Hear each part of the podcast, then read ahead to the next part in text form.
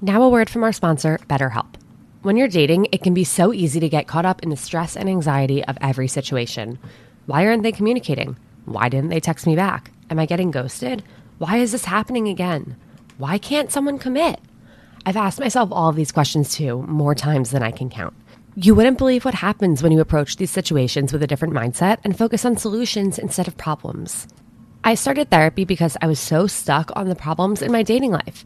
My therapist helped me learn why I was ending up in the same situations over and over and helped me come up with a different way and a different mindset to approach dating.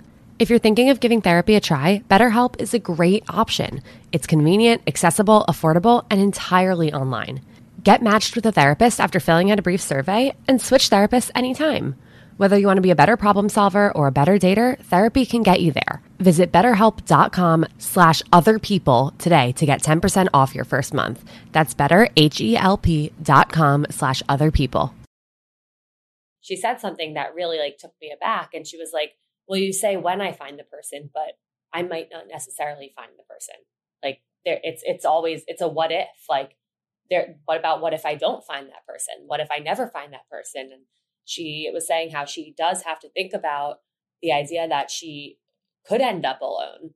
And of course, like being like 27, you're so young, there's so much time ahead of you. But I think even for those people who are in relationships, like even for me, like yes, I'm I'm now in a relationship, but there's still that chance that I end up alone and that chance that it doesn't work out and that I never find the person that it is going to ultimately work out with. And I think that's that really kind of like struck me as like a holy shit.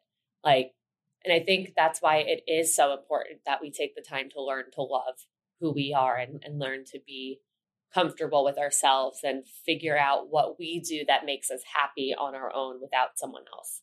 And hopefully, in doing that, when we do find someone, if we do find someone, it will be more of a partnership and and we won't be fully like reliant on them to bring us happiness but at the same time, if we don't find someone, we're still able to be happy on our own.